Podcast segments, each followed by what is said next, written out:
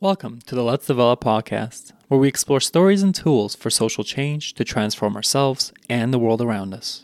My name is Arda Soyans, and my voice will go with you for this ride.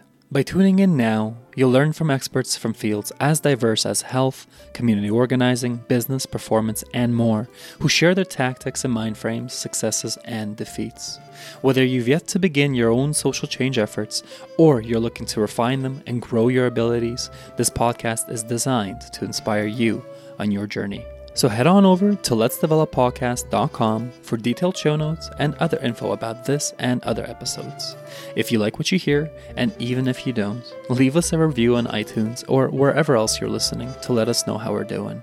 Your feedback shapes our journey. And with that, let's dive in. Cameron Norman helps people to innovate. He works with organizations like nonprofits, governments, and healthcare to create implement and evaluate new ideas, products, and services in the, the world. Trained as both a psychologist and a professional designer, Cameron brings both a creative and scientific approach to addressing complex problems in his role as the principal and president of Cense Limited, a Toronto based consultancy studio. He's also part of the Faculty of Design at OCAD University, where he teaches graduate courses on design and health and serves as an adjunct professor at the Dalla Lana School of Public Health at the University of Toronto. I am more than excited about this conversation with uh, Cameron. And is there anything that I missed in that intro to you? No, I, I think that's just about it. I mean, the other thing that I could have put in there is that I'm an amateur barista. I've uh, I've uh, taken to coffee roasting as a hobby, but uh, it uh, I don't know if it necessarily helps facilitate change, but it certainly keeps it well caffeinated. So mm. that might be keep, the only other thing. it keeps the momentum going. Hey, yeah, yeah. That's super cool. Okay so for for for total amateurs what's something about the world of uh, being a barista that most people don't know about? You know what it is? Actually i think the biggest thing is uh, simply making sure that you've got the right uh, coffee and the right grind at the right time. I would say if you do anything if you're ever going to invest in anything aside from good beans eh, which is probably important get a good grinder because it's the exposure to oxygen that really and water for oxygen for decay water for uh, taste that really will determine the most amount of enjoyment you're going to have from your coffee. Interesting. Okay. Yeah. well thank you for sharing. So so so cameron what's what's your best hope for our conversation today? You know i it's interesting. I my best hope is to have a just a stimulating conversation about what it means to learn, grow, and change. I I'm fascinated by the the concept of let's develop, and uh, mm-hmm. that's really what I I think I, I do um, a large chunk of what my work and, and life is about. So uh, the but it's something that that because it's part of what you do all the time, I don't tend to talk about it explicitly. So I'm really looking forward mm. to that. That's what I I would like to to come from our conversation so we'll peek behind the scenes of the operating system that is Cameron Norman. Yeah, maybe, maybe. Uh, I, I, I, find that it, it's interesting that one of the things that uh, I do is teach, and anybody who's spent enough time teaching begins to learn that one of the biggest benefits to teaching is that you get to learn what you know hmm. things that you didn't realize you knew until you it comes out of your mouth or comes through a lesson and you start going oh i actually know that hmm. that is something that i i know and uh, or the other side is that i maybe i don't know more eh, i don't know as much about that as i thought i did and i find teaching and conversation really expose that when when done in a you know nice supportive way so let's for the for the audience why don't we begin with uh, your day to day so, what, what does your consultancy practice look like? What kind of problems do you solve? What kind of things do you think about on a daily basis? That, that's a great question. So, it, it's uh, it's a lot of fun, and uh, by fun, I mean I, I, guess that's in a very nerdy kind of way. But I mm. people come to me when they have a problem um, that they wish to solve that they don't have a clear pathway forward. Um, so it's it's innovation, and I I don't I used to hide from that because I f- feel it's a bit of a buzzword at times, but at the same time, is that really what it is? It's about doing and creating something new and putting it into the world and to create value for people like that's really what innovation is and, and that can be uh, big and glamorous it can be at a system level and it can be just a tiny little thing that you do day to day uh, as an individual like that's that's innovation where most of us are innovating uh, bits and pieces all the time. So but the interesting thing is is that particularly with areas like healthcare uh, but it, it happens in other domains as well people don't necessarily know what to expect. They're not sure what it's going to look like and they don't know what they should expect as an outcome and at the same time is in most cases because you're dealing with organizations that don't necessarily have a lot of resources in the sense that um, you know they've, they've got a chance to do something new. They want it to be successful but they, they there's a lot of risk attached to it. So basically what i do is i talk to those organizations and and uh, help them think through how they set up their program and um, and then how they can determine what kind of value it's producing. Mm. So it, it's kind of interesting is that uh, you, you, a lot of these programs uh, and organizations they know the content, they know uh, what kind of services that they want to deliver, um, they know the people that they're working with, and they certainly know themselves or as much as they can. Mm-hmm. Um, but what's interesting is that putting that all together does require um, a bit of an art, and uh, and that's really what uh, I bring to my clients it's a service design, but it's with a, a bit of a twist, and it's also about that feedback. Um, the thing that I think distinguishes some of the work that I do from some of the other uh, design agencies out there is that I really put a lot of emphasis on that evaluation piece of it because I often think that that's that feedback that gets to tell you whether you're on the right path or whether you're on a complicated path or or what's going on. It's really that that feedback system that says, are we making a difference? Um, is this creating more benefit than it's not that kind of thing mm. so so you said a couple of different terms that uh, folks in some communities may not be familiar with mm-hmm. so let's just let's just uh, uh, zoom in on them mm-hmm. kind of define them so to speak uh, and then we could continue the conversation so you mentioned the term program what's a mm-hmm. program mm-hmm. A program could be anything. Um, it, it's usually some sort of activity that you're you're bringing together for a particular purpose. A program could be something where it's a food delivery program for food banks, mm-hmm. uh, ensuring that you you get food collected, food sorted, food delivered to those who need it. That when you link all of those things together, that's really what a program is. Okay. Um, sometimes it, it, it's used the same way as a service okay and yeah. that was going to be my follow-up is are they synonymous? Yeah well, well sometimes they are and sometimes they're not because sometimes the reason why i use program but that's a really good question. The answer unfortunately i find is a little more complicated than i wish it was. Um, the reason why program sometimes comes in is because occasionally you end up having something that requires multiple different services to deliver. Mm. um, for example if you're looking at say healthcare sometimes you may have to go to one specialist or practitioner who then gives you some sort of uh, um, you have some sort of interaction and then they have to refer you to someone else mm-hmm. so it's not one service it's a continuous set of services which makes it a program mm-hmm. in other cases it could just simply be a simply a, a service so it's a bit of both mm-hmm. mm-hmm. okay yeah. okay what is service design? Service design. Oh, that, that's a good question. Well, to me, service design is really about taking something that people are going to use. So it's it's human centered. So you're designing it for individuals and asking the big question is what's this intended to do? And a service is effectively some sort of experience that they're that somebody is getting and it could be a uh, um, learning something it could be interacting with a product uh, mm-hmm. but something that has a purpose to it well, well, why don't we why don't we throw in an example that you started off with what about coffee yeah. what's an example of a service associated with coffee so a service may simply be something along the lines of of going to a cafe and it could be the art of actually getting coffee. When you think about service design, what it might do is good service design, I would say, would take a look at the entire experience. So it might be you and it might be a barista on the other side, mm-hmm. and it might be them preparing a coffee. So if you say an espresso, something that's relatively simple. But the entire service is also something along the lines of the experiences. How did you find and choose that particular place? And it could be because it's the only place that's in your neighborhood. It could be that it's it's some place that you like to read.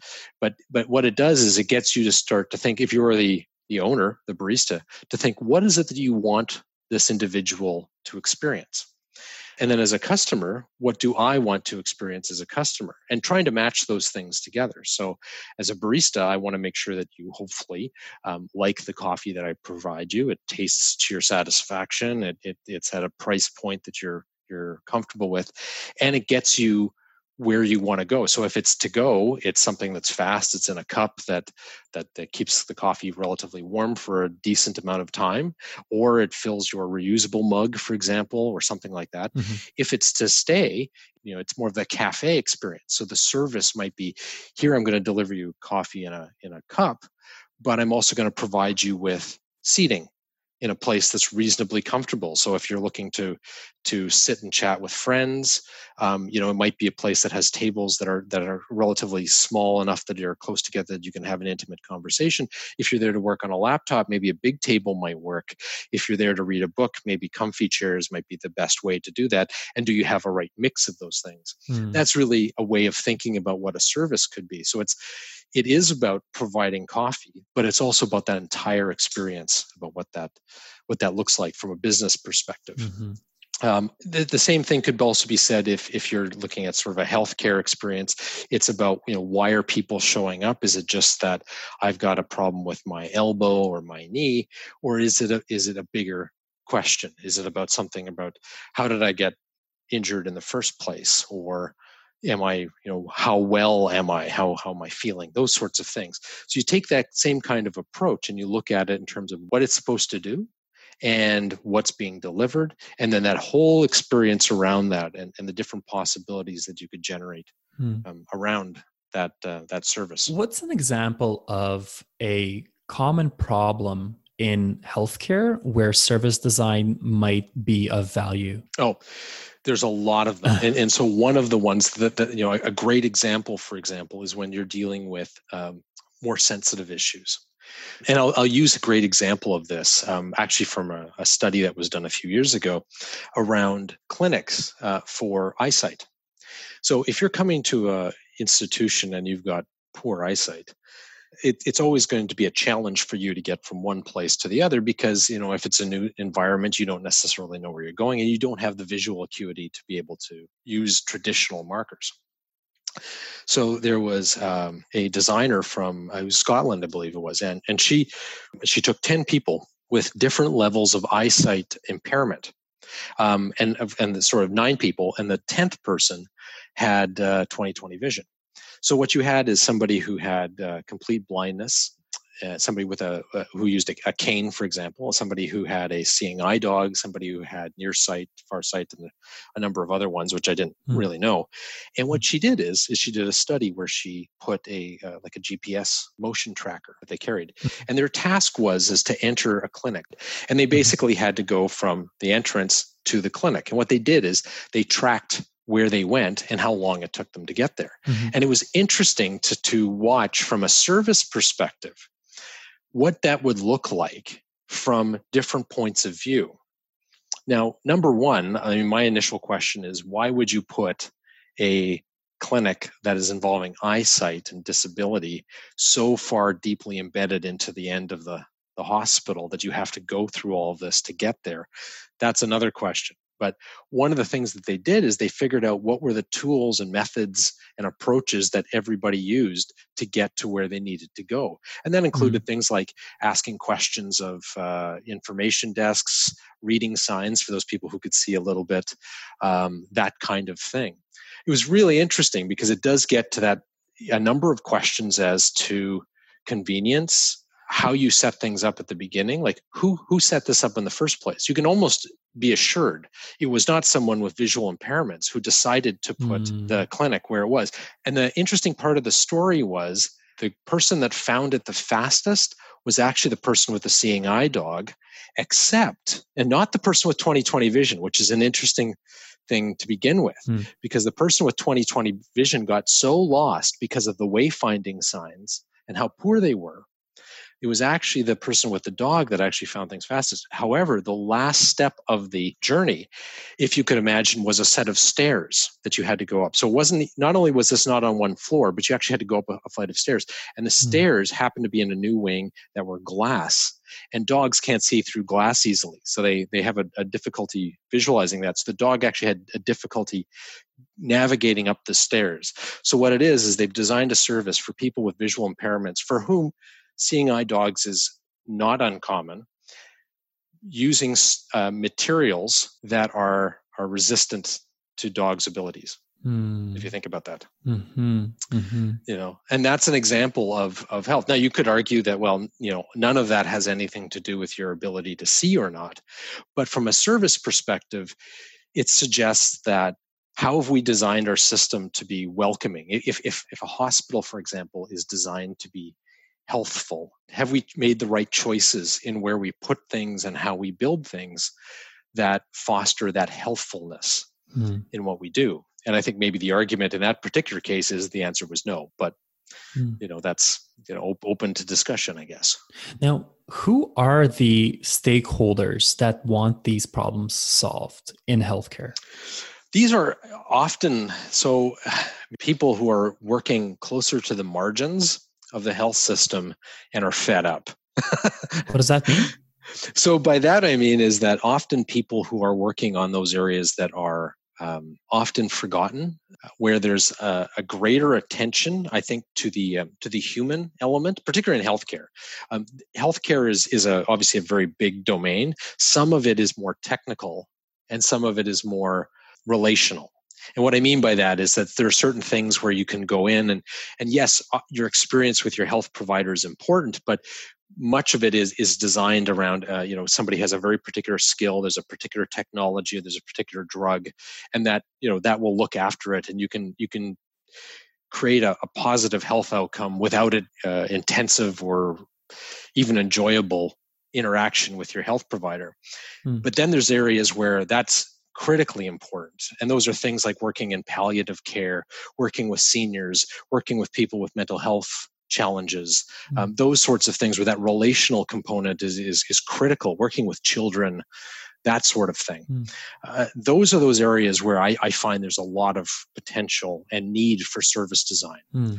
Partly because bad design means people disengage. For example, if you have a mental health crisis, till or if it gets to a point where you are uh, threatening others or your own life, you can survive out in the world. And it, it's it's not a very good existence, but you can do that. Um, if you need open heart surgery, you can't. Hmm. Your that's more technical kind of a, of a thing just to use an example mm. um, it's not like you can get care elsewhere whereas with mental health you can get care from a trained professional but you can also get uh, support from a friend uh, a paraprofessional mm. clergy something like that and depending on your situation and, and the context you still might get benefit and maybe you get what you need. Mm-hmm. Um, it's also the realm of the complex. So, those areas that are much more complex where you have different sets of interactions happening at different time scales and lots of different things happening, those are areas that are really much more ripe for uh, service design because we don't really have best practices we have maybe uh, useful examples, but we don't necessarily have best practices that you can apply to every single interaction. You've got to custom create it. Yeah. Question: How how would you differentiate what is, let's say, a best practice versus yeah. something that is you know evidence base? Well i would say that both of them are are tied quite close. I mean i i think for example when, when you think of best practice do you know about the cynefin framework? Have you ever heard of that? Why don't you share it? Yeah. Yeah sure. It, it's a it's a welsh term so cynefin it's c-y-n-e-f-i-n and really what it is is it's a framework it's a decision making framework based on the level of, of uh, this is going to sound quite technical but really the level of order you're talking about in a system so for example best practice is, is where you have a pretty simple system so time and again you can take evidence and go if we run an, an experiment multiple times over we can probably you know understand what the mechanisms of change are have some ability to predict what the, what change is going to happen and to what mm-hmm. effect. That would be a first order system. Yeah, Yeah, like a first order system mm-hmm. sort of thing. Um, and so what you can do is really see really clear cause and effect, and a lot of mechanical kind of things are, are, are like this. So in that case, you can build up a lot of evidence to say this is this is what you ought to do in this particular situation nine times out of ten, and and be pretty satisfied that you're going to get a, a relatively consistent answer.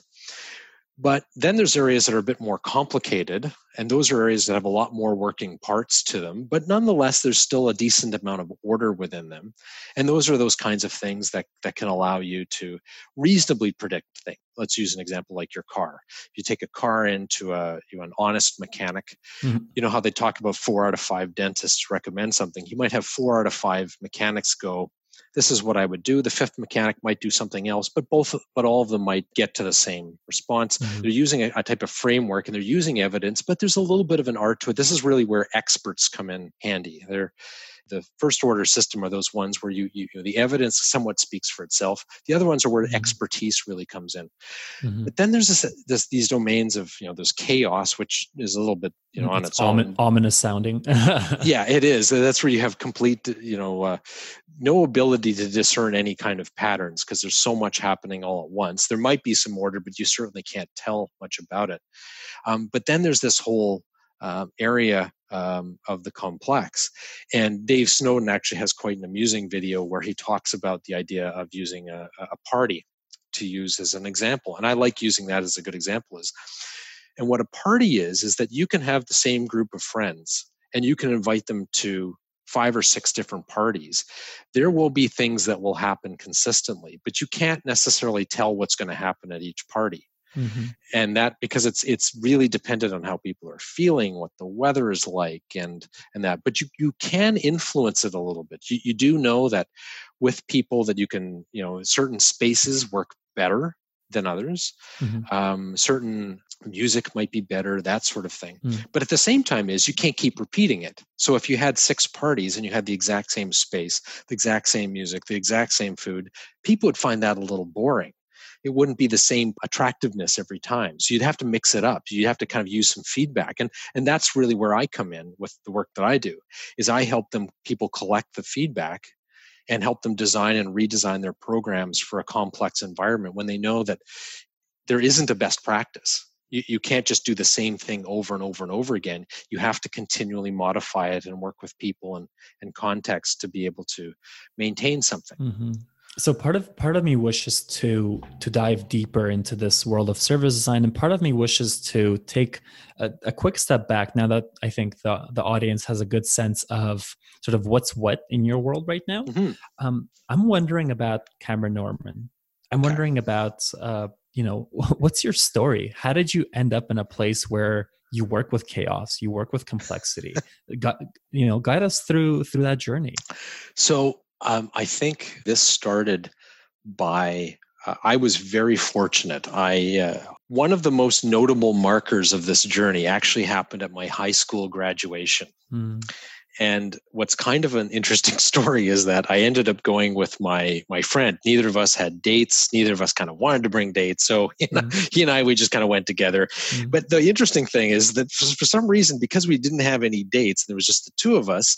Um, they stuck us at the table with all the teachers mm. and the the teachers' spouses and stuff like this.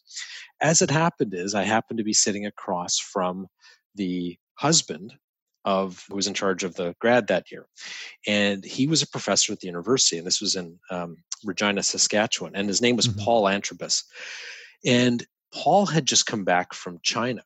And uh, he had spent time there with some students. He'd spent a lot of time. He and his wife had spent ten years in India, and I'm listening to this guy, and he says, Oh, I'm a psychologist. And of course, I had these ideas of what a psychologist was, and that was thinking like Freud and Skinner, rats, and you know, that kind of stuff. Mm. Here's a guy who's talking about Indian healers and the Chinese uh, way of, of doing psychology and stuff like this, in addition to being a, uh, a psychotherapist and all this. And I was like, wow, this guy's really interesting. And so here is the grad night, and you're supposed to be spending it all with your friends, dancing and doing all that kind of stuff like this. And I, I just found myself fascinated by this guy. Uh, I just wanted to talk to him all night. And so, you know, I eventually, I'm like, okay, I need to spend time with my friends. I'm like, when I go to university, I've got to take a class from him. So that's what happened. I, I went into to, to school and um, I took a class from this guy, and he, the very first class, so he comes in, and this guy looks like um, Dr. Emmett Brown from Back to the Future. I mean, he just mm-hmm. he's got the long white hair. He's kind of, mm-hmm. you know, it's an interesting character. And we get into Psychology 100, and he sits up on a table and welcomes everybody, and then he puts in a, a videotape, and and he showed the power of ten. I don't know. Do you know that the from the uh, Charles and Ray Eames? Uh, from the 1970s. And, and but effectively, what it does is it shows a, a couple who are in a park in Chicago. Yes, and, and, yes. And then it yeah, zooms up. Remember that? Yeah, and it zooms up, and it zooms to the point where you start to see the powers of ten. So you see them, you see the blanket, you see the park, the neighborhood, city, state, country, continent, Earth you know solar system and it goes on and on and on. And then it goes into areas it gets to the point where you're not even sure what you're looking at.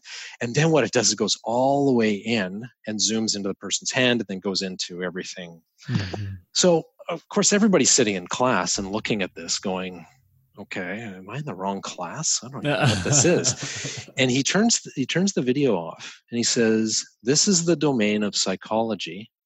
Let's begin Wow. And my jaw dropped. Wow. And I was like, what? And anyways, he he ended up taking us all, but certainly me personally, onto a ride that was um, one of the greatest ones I've ever had in my life, and, and, it continues, just in terms of what this means. And he talks about, you know, if we're if it's about humans, about us in the world, this matters. This matters to all of us. So understanding how we think how we behave, how we make things happen, how we mm-hmm. what we fear, all this sort of stuff like this is is uh, is what psychology is all about. So that's that's what started me. And but he he was somebody who was a scientist and a practitioner, and he was mm-hmm. he'd spent time around the world. And this is a guy that sort of understood that the world isn't all neat and structured. Is that there are things we can do to manipulate ourselves or others and there's things that that happen predictably and there's things that just happen somewhat randomly and we have to we have to encounter all of that mm. um, but one of the things that really got me thinking differently was fast forward i was doing a master's degree in in community psychology in waterloo mm. and um, i uh, i ended up wanting to do something different. I had done lots of different things. And so we had a practicum, and I, I told the practicum instructor, I said, I'd like to do something I've never done before. I really want to get to use this opportunity. So he said, Well, I've got an opportunity. He worked for the school board, and he said, "I've I've got a, a program. I'm in the behavior division of uh, of the school board, and, and we've got a program that's a, a new, innovative program, bringing together the public and separate school board and and the criminal justice system and that, and we've got kids who can't be in a regular classroom for lots of reasons. Um, they have lots of home life challenges, mental health challenges, that sort of stuff, but we still have to educate them. So if you want a challenge, we need somebody who can do program evaluation. Mm-hmm. with them and i was learning that at the time and uh, but we also need somebody who has the soft skills and i had done some counseling and stuff like that. So um, they said, okay, great. So you seem to be the guy who who has these kind of skills. So come on in. I'd never worked with teenagers before, and it blew me away. And uh, I had these the two head teachers there were people that really understood where people were and uh, they could work with these kids in a way that almost nobody else could mm. and um, just to watch the transformation that happened with these kids um, just changed how I saw everything, and that really was complexity in its at its core, and it got me to thinking a little bit about how how I c- could could influence that. The last piece I would add is that one of the things that the kids were doing is they had internet time now this is i mean this i'm dating myself here but this was back when the internet was really quite novel. They had like mm-hmm. one computer in the whole school that mm-hmm. had internet um, connectivity and so kids could get an hour on the internet. Now these kids were were homeless. Um, sometimes they got kicked out. They were they had all kinds of com- complexity and this is before google. So this is in the late in the mid 90s mm-hmm. so uh, these kids were able to solve problems through computers so that set up the last chapter. I was so fascinated by this, watching how these kids were able to navigate this, that I ended up connecting with a, a faculty member at the University of Toronto, Harvey Skinner, and he um, he was interested in using the internet as problem solving. And I was less concerned about the the technology. I was really interested in how do you make sense of chaos and complexity using tools, creative problem solving. And that's really what got me into design and, and mm. other things. And mm. so that's probably a, a, very long answer to how I, I, got to where I am. But um, that's really a lot of it is that you, you started, I started to understand a little bit about how people work and um, how we could create conditions that really support people in creative problem solving, in creating change, and also doing it in a way that respected complexity, also sometimes respected chaos, and also leveraged those areas where we don't have that, where we can actually create uh, some best practices, if you hmm. will. What's what are maybe examples uh, of conditions for creative problem solving that people could implement in their own life or where they might see this in action mm-hmm. where, where they can they could leave this conversation being like okay well now i know how to do you know a new thing or or to frame something that i already do or that some people in my community already do as um you know this thing that cameron is talking about. Yeah. Well in, in many cases it, it's almost in interrogating your own assumptions about a particular problem a somewhat famous example, but I think it's a good example, is is the idea that if you look at the life of a power drill, apparently the people who buy power drills use them for about 10 minutes over the course of their entire lifetime. Oh wow. Which kind of does make a little bit of sense. You know, you you know, a few seconds here and there and and all that sort of stuff. But most the average person gets a drill to make holes in their wall so they can hang pictures and stuff like that. Yeah. So sometimes you sit back there and think, well, I want to hang a picture. I need a power drill. Why do I why do you need a power drill? Well, the answer is because I want to hang a picture. So the creative problem solving comes in by asking, well, why? Like it, it's almost going back to that that childlike thing, asking, well, why mm-hmm. do you need to hang a picture? Well, because the picture won't hang itself, right? Well, do you need a picture? Well, could could you hang it with something else? Hmm, maybe. Do you need to hang the picture? Could you put it on a on an easel? Hmm. Could you, you know, like you start to think a little bit about what's the picture meant to do? Mm. Well, it's meant to make things pretty in my house. Well, could you use a coat of paint? Could you use a plant? You start to, to think that way. Now, the end result might be you still have to go to Home Depot and buy a drill. Mm. But the but you may find that the solution that you found isn't actually the one that you need. In fact, it, it, you're mm. you're asking a bigger set of questions about what is what are you asking it to do for you. And that's really where the creative problem solving comes in. Oftentimes people think, well, you know, people need a new program. Well, maybe they don't. Maybe maybe there's something you're already doing that you could just do a little differently. Or maybe you could take something out of their lives that would make their lives a lot easier or maybe maybe the answer isn't something that i do it's something that somebody else could do sort of thing. Hmm. so you start to ask yourself um, what is it that i'm asking of this situation? And so creative problem solving is really just about interrogating the situation and what you have available and asking is this really what i need is this really what I want? Hmm. And and who wants it and for what purpose? So so what I'm thinking of in terms of a a tool is something called time boxing. Mm-hmm. So so let's say there's a particular problem that you know somebody once solved, like putting a timer on for 10 minutes. Um, sitting down and asking these kinds of questions like i could see that as an environment for for creative problem solving right mm-hmm. in your experience what are some other conditions for creative problem solving that you've seen maybe for individuals but maybe also in in teams in groups of uh, individuals? Oh yeah. Well th- th- there's a lot of them. I mean some of them are um, simply getting um, like alternative perspectives.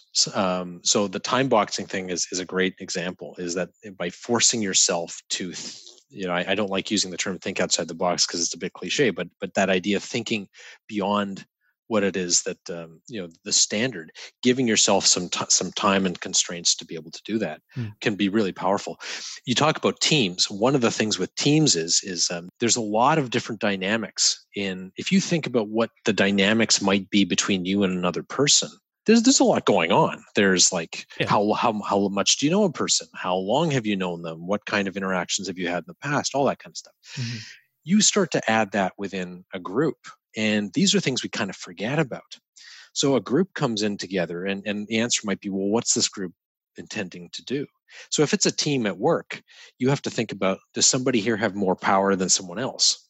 If they do, what's the implications of you challenging someone with that power? Mhm. uh, you know if i'm looking to solve a problem what am, am i do i feel comfortable suggesting something that goes against what that other person might say Mhm. the other thing is is if you've got certain people that know each other really well is uh, you know maybe they they might think alike so for example uh, brainstorming there's a lot of research that shows that brainstorming is not particularly effective Oh. to do it in the traditional way and the reason for that comes down to this is Wait, wait, what is what is the traditional way? So the traditional way might be that you might have a facilitator or someone gets up and say, "Well, let's come up with as many ideas as we can as a group."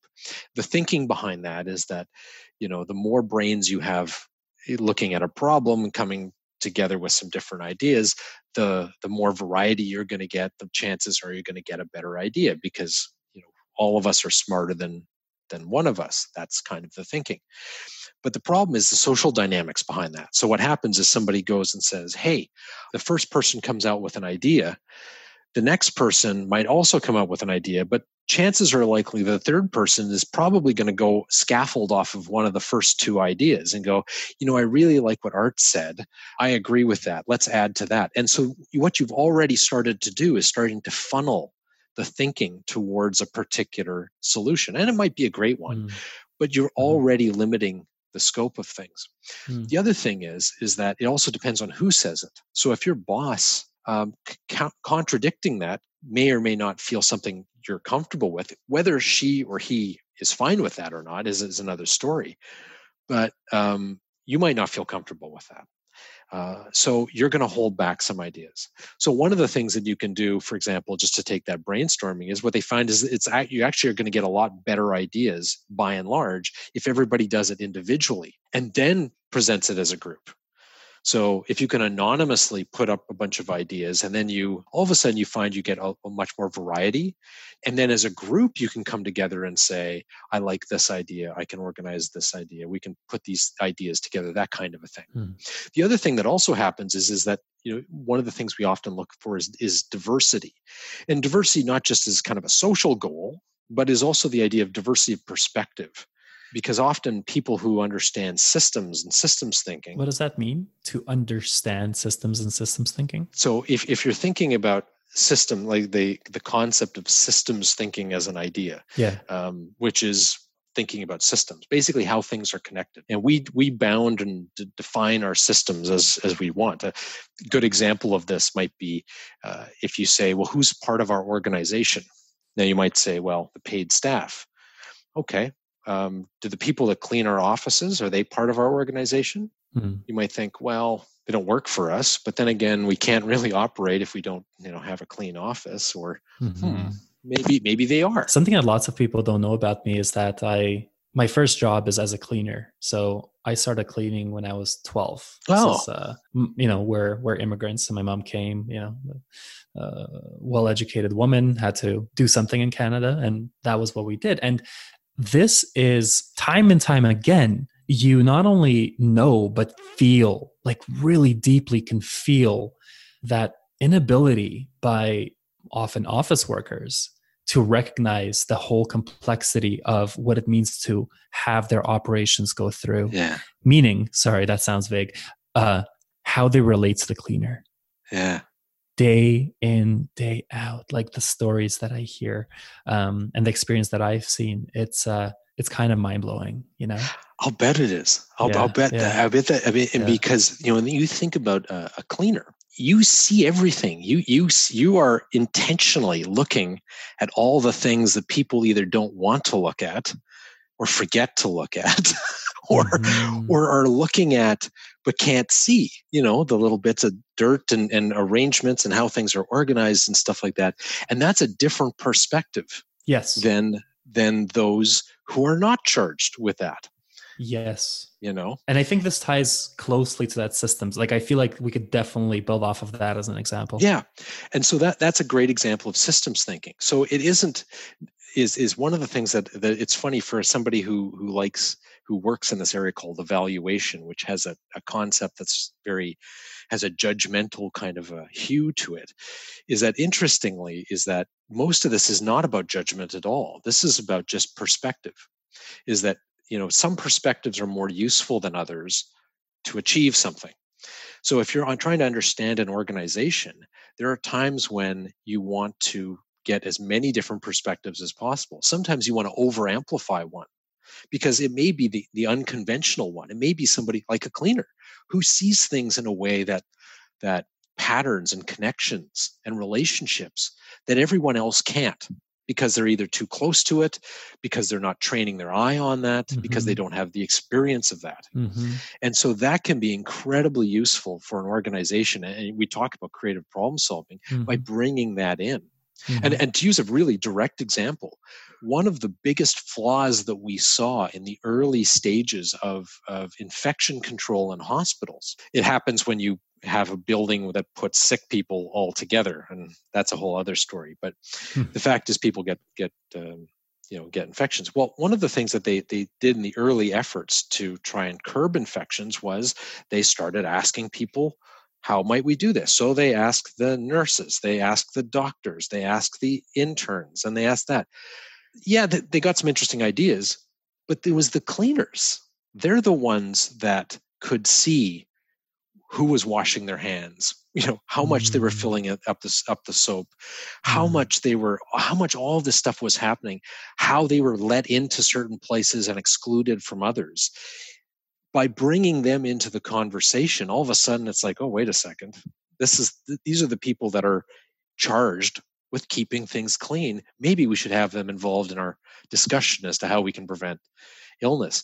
They're not healthcare professionals but yet at the same time they very much are because they're essential to making sure that people are healthy so that's that's that kind of systems thinking mm. yeah and and and really for what what i do is, is really helping people encourage them to figure out what are the perspectives that are going to be most useful to bring to the table to to engage in this conversation about how we design the services and products i guess you could say that uh, are going to you know do the best for uh, the system. Hmm. And I and I could see how that th- that frame, that mental model, requires an ongoing zooming in and zooming out. Yeah, yeah, absolutely, and that that's really part of it. Is is uh, I mean, one of the things that much people in design might know is this idea that you want to get some diverse ideas, really kind of zoom out, and then you need to focus it to figure out you know what what do we do from there? So so, so sorry the word diversity I, I feel like i derailed us. You were talking yeah. about diversity as more than just like a social goal but you were talking about diversity from the point of view of um, creative problem solving as well. Yeah. so just w- one more stab at diversity if you can. Sure. So really what that is is that diversity of perspective the diversity in the way of thinking so it's not just about um, I'm going to see the world from my perspective. My perspective ha- is rooted in who I am as a person, maybe my professional background, my years on the planet, um, the amount of time I've I've spent with a particular topic, that kind of thing. Mm-hmm. Now, sometimes some of the more social aspects about the color of my skin, the country I came from, the languages I speak matter more than others, and sometimes they don't. Sometimes my training matters more than others than than others. Really, what the key thing is figuring out what makes them what matters in with the problem that we're trying to solve. Mm. And in most cases, the more you can get those different perspectives, the more you start to see, wait, maybe something we didn't think that mattered a lot matters a great deal. I mean, that's one of the things we often see in in our social settings where people are like, well, yeah, of course, this offends us because we weren't involved in designing it. And because mm. you don't think like us, you're not going to be offended or excluded mm. you know something like that and that's often what happens and so by by widening that lens you start to be able to see the things the differences that make a difference if mm-hmm. you will mm-hmm. the baits and piece Mm-hmm. Yeah. I mean, there's times mm-hmm. where having professional background really does matter. Mm-hmm. And there's mm-hmm. times where lived experience matters a lot more than others. Mm-hmm. Sometimes, if you're developing something brand new that is different for almost everybody, those things might be more minimized. But it doesn't mean they don't matter. It just might mean that that we we take account of them differently. Mm-hmm. But it's critical. It's absolutely critical when you're working on a complex situation. If, if you're dealing with simple, a real simple system is pouring water into a cup. There's, there's, there's a few different ways you can get water into a cup, but mm-hmm. generally the best way that's almost guaranteed to work is by taking your water from one end and you pour it in the top and that'll pretty much work. Right. You don't need to have a lot of diversity of perspective to, to for that to make sense you have a lot of evidence but the more complex you're dealing with all of a sudden that matters a great deal so so what's a you know let, let's say somebody finds themselves in a complex system or they mm. recognize mm. that that parts of their work belong in complexity what is a question they can be asking themselves on an ongoing basis or of their colleagues and um, acquaintances that could help them begin to embody this this systems perspective? You, you know what? One of the best questions is what might this look like from another position? And really get people to think creatively in that moment about what those other positions might look like Sometimes those can be like quite literally. An interesting example is um, taking them to the art gallery and take a piece of art that's asymmetrical, for example, like a sculpture. And hmm. everybody sits around the, the circles, surrounds it, and, and draws it. What you'll notice is everybody's going to see that piece of art differently. It might look like something a little bit different mm-hmm. because of the way the light hits it, because of the angle, and that sort of thing if you think about that from a systems perspective, you start to, to imagine what that might look like. Like, what might this situation look like from someone else? And if we take it take it from service design, if we go back to the coffee example, mm-hmm. what what might this look like uh, as a customer? Mm-hmm. Well, what if my customer was in a wheelchair? Mm-hmm. What might she think about that? Hmm. Mm-hmm. What if she might not be someone who's ever had an espresso before? Hmm. What if it was somebody who has a visual impairment or doesn't speak english or doesn't speak like you could you might ask all those kinds of questions and the answer might be you might not be able to address every one of those needs but all of a sudden you start to think wow my service is quite interesting what if coffee houses are a place of refuge for me because i'm homeless mm. and all i hmm. have is well nowadays it's like three dollars three four dollars mm. in hmm. my pocket mm. and hmm. this is a way to get out of the cold what's my cafe going to mean for me? And then you could flip it on side. So what what does it look like if if i'm a barista and i'm working three jobs because my current job doesn't pay me enough to live? What if it looks like if this is my craft? If i went to school to study coffee or i just love coffee so much that i read up on it in my spare time what what might my professional experience look like mm. just simply asking that question all of a sudden opens up an enormous amount of potential for you to see systems mm. um, with very little data available. Do you do you have a recommendation for a book about systems thinking? Well, there's a number of different books out there. One of the books that I really like, if you're a little bit more academically inclined or practice oriented, mm-hmm. um, there's a book called uh, Systems Thinking, which is a simple title, right. A Creative Holism for Managers, Ooh. and it's an older book, but it is by a, an author named Michael Jackson really? So wow. that's probably what people will remember.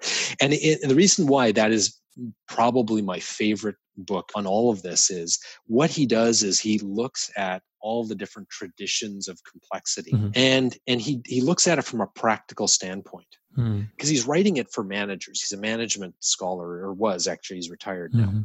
but what what he does is he he puts himself into the perspective of somebody who's practical and thinking i don't really know all this system stuff. I'm not going to go to school for it. But i'm you know i'm learned and i'm interested in learning. So what he does is he goes through what the central tenets are of each one of those uh, perspectives. And then he sort of critiques them as well. This is the thing i really like is he says you know, here's here's where this theory works really well. Here's where it doesn't work well. Here's how you can use it mm. and how you can understand it um, that's a great book. Another great book, uh, a couple of books. Um, a guy named Bob Williams. Bob is a is a really interesting guy, mm-hmm. and he's written uh, a book on him and, another colleague on looking at systems thinking. And I'm trying to remember the title of it. But but it, they're also very practical, but they're interesting and they're accessible. That is very important. It is. So uh, yeah. there there's a there's a I guess a caveat I wanted to share with listeners. You you call them users yeah. And uh, and i want to caveat why why you said that uh, and that's because in the uh, design communities yeah. the people that interact with a product or service are called users. Um, yeah. yeah. And that, that's a good good point to make. Well it's funny because um, and i'm not i'm not a big fan of that term. I, i'm not sure what the best alternative is. Mm. and there's times when it works really well when you're talking about a service or something like yeah that. Yeah, and i mean uh, yeah the, i don't think there is a, a better alternative yet because if you say if you say something is human centered yeah. Uh, that is so vague that it almost defeats the very purpose of using that term right but but yeah. it's sexy it's catchy what do you mean human centered like you know does it mean that what i do is not human centered oh well that must mean i'm not doing it well you know like it has yeah. this kind of like i don't know like world to it if you if you take that concept on but then user has this side connotation of somebody that consumes yeah. like a, a person who uses others. And i that's to me one of the ickiest human qualities and so oh. i yeah i have this like ambi- um, ambivalent feeling about user centered but it's the tools we have in our vocabulary so well it is you know but it's interesting and just like language it, it depends on who you're talking to for some people that's not a real problematic term and others mm-hmm. it, it is and in certain mm-hmm. contexts but you're absolutely right like i, I often think that uh, and design is is certainly not immune from this using terms that sound great we don't dive into very much. I mean, I can spend. I've written. I've written a lot on this. Is that is that how problematic uh, the concept of empathy is? Mm. Because let's face it, if you say, "Well, I'm, I'm a human-centered designer," mm-hmm. how can I be held to criticism if my designs are right you know clearly i'm designing for for humans i'm in like you know i've done the best i can and i would go well it's not you're sure. on the right side of history right like yeah. you I can't be wrong if what I'm doing is for the my fellow humans or I think about humans. Like yeah, I am in the right by default, and that's dangerous. I think yeah. that can be dangerous. Um, Absolutely, I, I'm empathic. So there's actually recent research that's come out and actually shows that sometimes empathy can actually there's a bit of a dark side is because you can empathize so much with what particular group that you start to neglect others. Mm like it, it it's it's difficult to empathize like if you were to empathize with every single customer you had like we were talking about mm-hmm. that coffee example mm-hmm. like, that's exhausting i, I want to share this this anecdote what why do you think as you know a person trained in counseling psychology i don't spend a lot of time doing frontline clinical therapy I mean, there could be lots of reasons. I think part of some of it is is that the more you get to understand others, the more you realize how difficult it is. Yeah, it's that empathy piece when you be when you when you are an empath yeah. your personal boundaries become um, so diffuse that you could live other people's lives so well that then you begin to live other people's realities. Oof well that is one hell of a ride if you're a therapist. Yeah. Absolutely. Yeah, absolutely. Yeah. and you know it's interesting it, uh, you're touching on on something that's also very near and dear to my heart is that i think like designers mm. as a field um, they tend to pat themselves on the back you know we're human centered designers you know we're changing the world we're doing all these great things. And and in fact in many cases you know there's a lot of good stuff that's being done.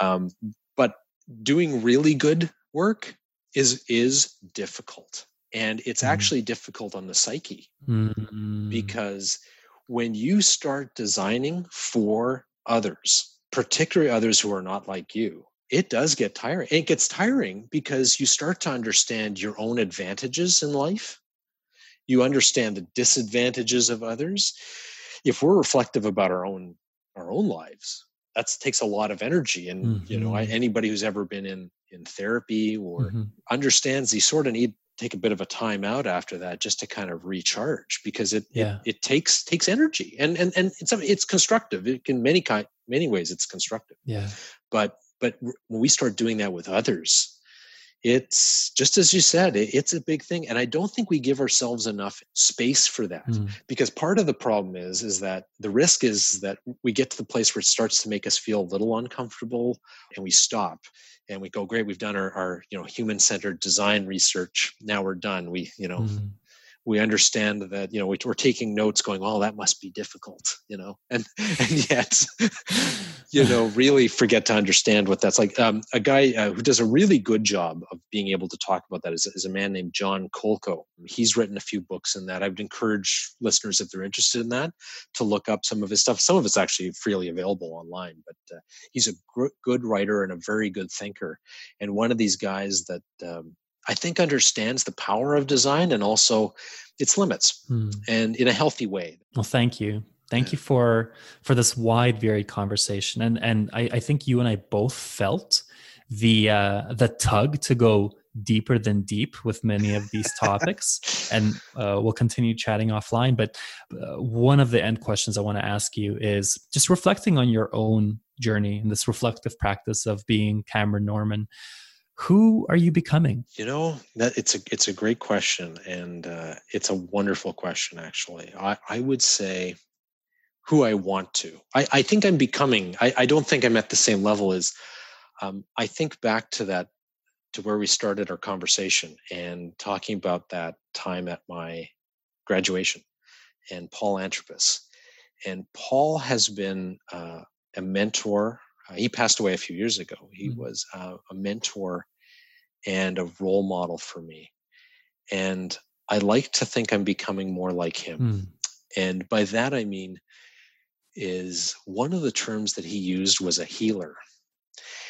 And it took a while to understand that. Um, and what a healer is in, in, the, in many other cultures is recognizing that healing is about not just recovery, um, but it's about building it's like your muscles so your muscles you know when, when you're growing muscles they they have to rip they have to tear a little bit mm-hmm. and then they, they they come back and, and it's not just about resilient you know that, that which kills us doesn't kill us only makes us stronger mm-hmm. but um, i think i'm becoming a better healer mm-hmm. and uh, by that i mean helping myself and helping others work through some of these things to build things. I, I look at it from a design perspective. That Paul mm. wouldn't have, have done that, but mm. um, and that means being a a listener, being a teacher, and um, being a builder.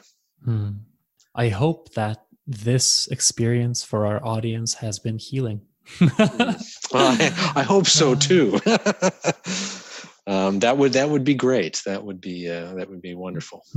And so, so a plug for you, uh, for folks that are uh, listening. Cameron has an incredible, incredible newsletter. Um, it's practical. It's uh, it's it's it's filled with tidbits and reflections and ideas and resources. I couldn't recommend it enough. Um, so, Cameron, where can people find you? Oh, well, thank you so much for that. I, um, so people can find me. I'm I'm all over the web, but um, if you are interested in this kind of thing. Um, I, uh, I many years ago, uh, I've got a blog. It's called Censemaking. It's a riff on my company's name, um, Cense Um, I have a blog there, and you can link to if you're interested in the newsletter. There's a there's a link there that you can you can sign up. Um, what I do is I write, I, I share things, uh, and I write about these kinds of ideas in in what it means to innovate in its biggest Cense. Um, that's a big thing. Um, I'm on LinkedIn, so people can find me there. Um, if you search Cameron Norman, um, uh, my uh, my professional website is uh, sense uh, c e n s e dot ca, and I also I, I, also have stuff up on there as well. So uh, I'm all over the place, and of course I'm also on on social media with Twitter is a, a good place to find me as well uh, at uh, c d Norman uh, all one word. One of the things I realize is that uh, uh, even with my company name, having uh, verbalizing it is really difficult when you have lots of E's and C's. when mm. you're saying it out mm. loud, people go, "Is that a what? What? What? What is that? Is that two E's or is that a two C's?"